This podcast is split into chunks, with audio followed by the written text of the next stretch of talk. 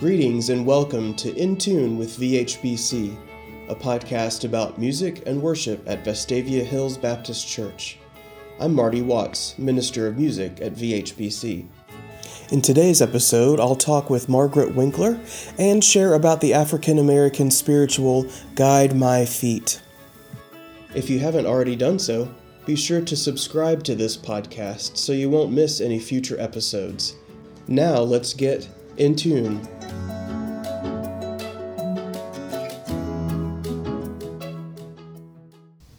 Hebrews 12, 1 and 2 says, Let us run with perseverance the race marked out for us, fixing our eyes on Jesus, the pioneer and perfecter of our faith.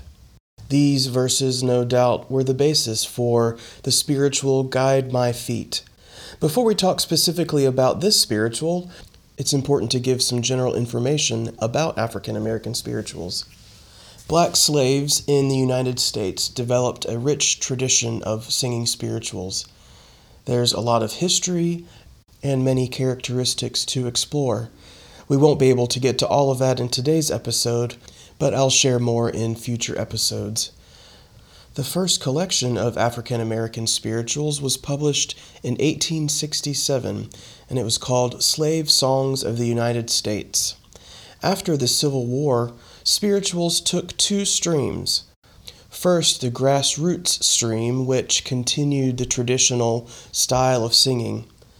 The other was the concert stream, where African American spirituals were rearranged using European harmonies and techniques and popularized by the choirs of historically black colleges and universities. As we look specifically at the spiritual Guide My Feet, it has a few characteristics typical of African American spirituals. First of all, its tune is pentatonic, meaning it only uses five notes of the 12 note scale. This is common in folk music not only in the United States, but around the world. Like some other spirituals, Guide My Feet is a call and response form. The leader would sing, Guide My Feet, and the whole group would sing, While I Run This Race. And then, with its simple structure, the leader could change the phrase Hold my hand, stand by me, search my heart, and the whole group would sing back, While I Run This Race. Today's episode concludes with a concert setting of Guide My Feet, arranged by Jacqueline Hairston, sung by Renee Joubert, with Joseph Joubert at the piano. If you have a hymn to suggest for a future episode of the podcast, feel free to contact me at marty at vhbc.com.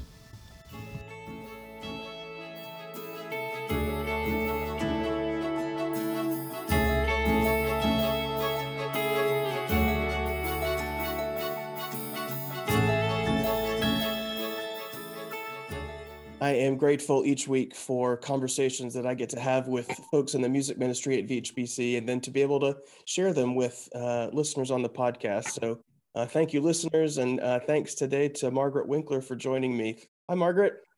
Hi, Marty. Thanks for doing this. Sure, no problem.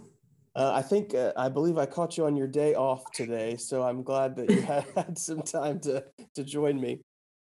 Yeah, this is a good day. Uh, well, first of all, tell us a little bit about what you're involved with at church. Um, so, well, right now, not much of anything except Zoom choir. yes. Pandemic. Um, but uh, in the past, I have done some uh, care for kids in worship care, two year olds, and I think I've done four year olds and maybe five year olds one year. Um, and I've um, been active in Sunday school classes in the past in uh, Joyful Noise and mostly connected with the choir. Well, eh, yes, and also recently on the our church's uh, reopen team, you were one of the sort of the medical uh, professional voices on uh, on that team, helping us figure out how we can uh, safely meet together. Yes, it's been a challenge. Yes, for sure, for sure. Well, we'll talk a little bit about your medical background uh, in a minute, but um, I'm curious about uh, your music background. Uh, maybe as you know, growing up as a child and then into adulthood, how has that? Uh, what has that part of your life been like? Sure, um, music's always been a part of my life. Um, my house that I grew up in was interesting in that, you know, you always have rules at the kitchen table. Well, our rule at the kitchen table was no singing at the table. Mm-hmm. Because we were also musical. I have three sisters, and my parents all were musical. My dad, not so much, but my mom sang in the choir. My sisters were all in music. We all had piano lessons. Um, one sister's actually um, a middle school music teacher now. Um, so we always had music in the home. And then that led to singing in choir in church. Um, that led to singing in choirs in high school. I was in a um, show choir in high school as well. And then in college, I sang in uh, the concert choir, and then I sang in a madrigal singers group where we put on madrigal dinners at Christmas for a couple weeks every year. And then I went to graduate school. I asked, actually didn't go to medical school right after college. I went to graduate school, and in graduate school, I was studying mathematics and I was real, after I got there, I thought I'd made a mistake because it was real nerdy and I, I was not connected socially very well. Well, I found out that at University of South Carolina, you can actually sing in the concert choir. I mean, you had to try out for it, but you could sing in the concert choir if you were an alumni or a graduate student. So I applied and I got in the uh, concert choir. So that saved me in graduate school. And I actually sang my first year of medical school. I stayed in the choir because uh, I was stayed there at University of South Carolina. And then um, after that, I guess I've just mostly been in church choirs since. Mm-hmm. Wow. What uh, my family growing up, I was one of four children, and we had the same no singing at the table rule. well, tell us. Uh, you mentioned a little bit of your um, your education, uh, medical school, and all that. Tell us a little bit about your your career and uh, where you went to school and uh, sort of the areas where you've uh, practiced medicine. Sure. Um, so ever, I grew up in Chicago, but ever since I went to college in Tennessee, I've mostly lived in the Southeast um, and kind of moved around for my different parts of my uh, training and career. Uh, I went to college at Milligan College, which is in East Tennessee, and from there went to University of South Carolina to graduate school, got my master's in mathematics, and then I taught college math uh, for a year while I took the MCAT and all that. And then I went uh, to medical school at University of South Carolina. So I was there for seven years. And then from there, I did my residency in pediatrics in, at, um, in Little Rock, Arkansas, at Arkansas Children's Hospital.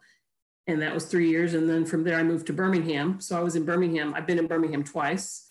I was here from 1994 to 97, which was, I came and I joined the Vestavia Hills Baptist Church then and it was not long after Gary and Vicki had come, and I really liked it. Um, with training, I wasn't able to participate as much as I would have liked because I had to work a lot of call nights, but um, but that was great. And then I left um, Birmingham in '97. I went to University of Kentucky in Lexington and worked there as a pediatric critical care doctor for three years, and then was recruited back to Birmingham in 2000 um, so I came back to Birmingham in 2000 and I ran the pediatric critical care division at Children's Hospital for almost 20 years.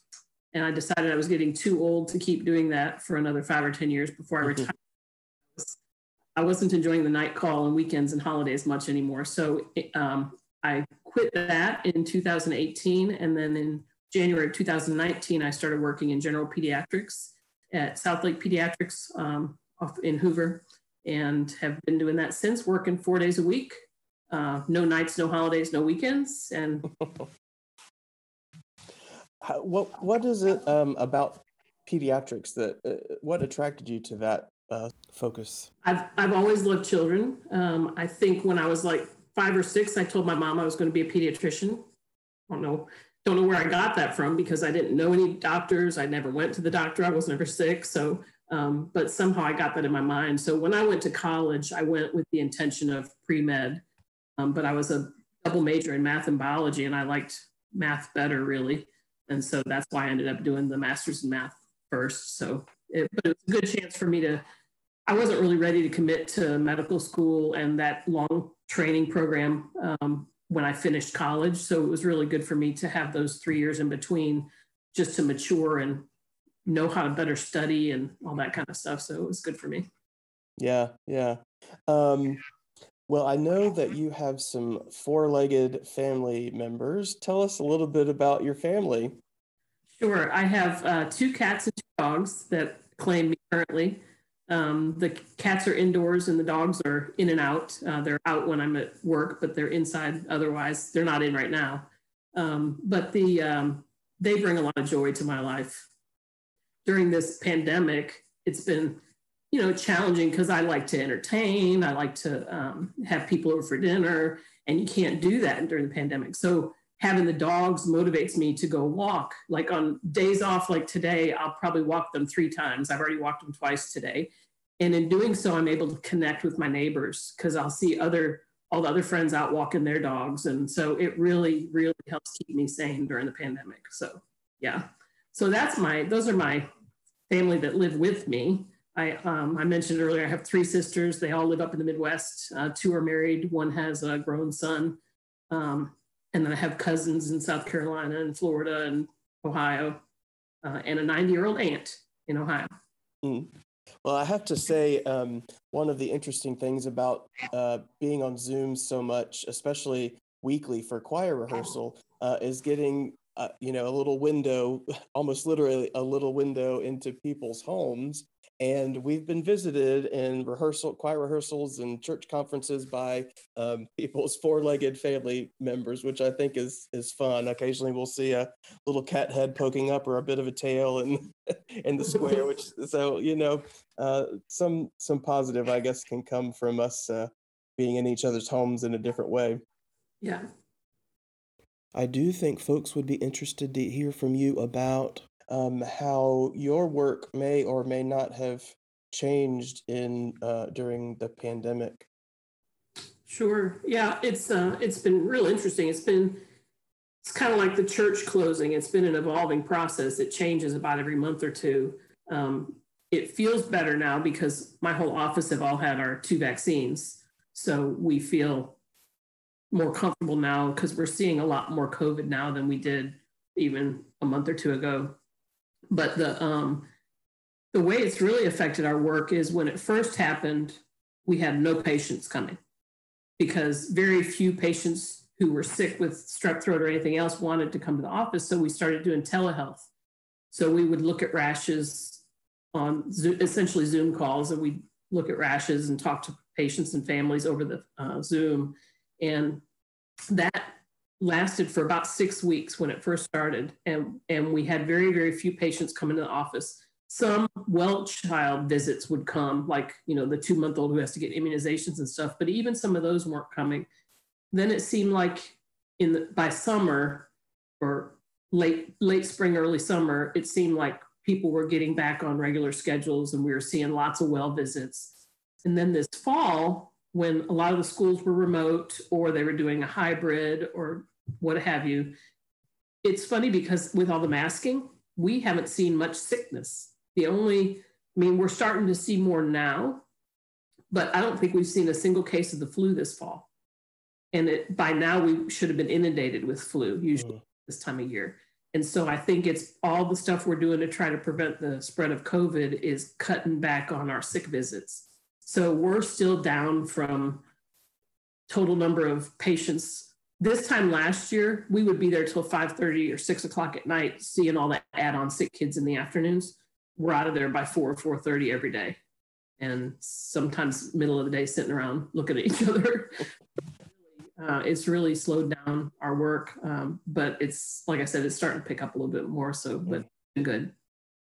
That's that's interesting. Just the how each uh, each area of our lives and work are affected uh, in different and maybe unpredictable ways. I've been so appreciative of people responding to this question in the podcast interviews, and so I'll I'll ask you, Margaret, uh, at, in the spirit of uh, the Bible verse John ten ten, where Jesus says, "I have come that they may have life and have it to the full." Um, what is bringing you life? I love to cook. And so I've been challenging myself to do different recipes that I have not done before because it's it's challenging to cook for one person because I used I used to entertain a lot, which I haven't done in a year. But um, I like to try new things, new recipes, and even new um, like genre of cooking. So trying out, I I did quite a bit of Indian food cooking this kind of fall and winter, and just trying new things. So that's really been something that keeps me going. Very cool. I, I do most of the cooking at our house. And uh, early on in the pandemic, you know, yeast was hard to come by because everybody was baking uh-huh. bread. Well, I ended up with like a five pound bag of yeast. Uh, and which you know you just use like a a, a, ta- a teaspoon or so at a time and um, so I've I've been uh, doing a lot of um, pizza dough and all that to, to try to to get through that that package of yeast that I have. That's funny. and I I think other people too have um, uh, you know found the culinary arts, so to speak, um, uh, a creative outlet and a way to just um, kind of escape from everything else that's going on. And I'm sure that uh, that's been the case for you. Yeah, and it's it's also my kind of wind down. I get home from work and I go walk the dogs, and then after that, cooking is kind of my, you know, just wind down time in the evening. So. Yeah, yeah. Well, Margaret, I just appreciate you so much taking the time to talk with me today and to uh, share with the folks on the podcast. Sure. Thanks for having me. All right. Take care. You too. Bye bye.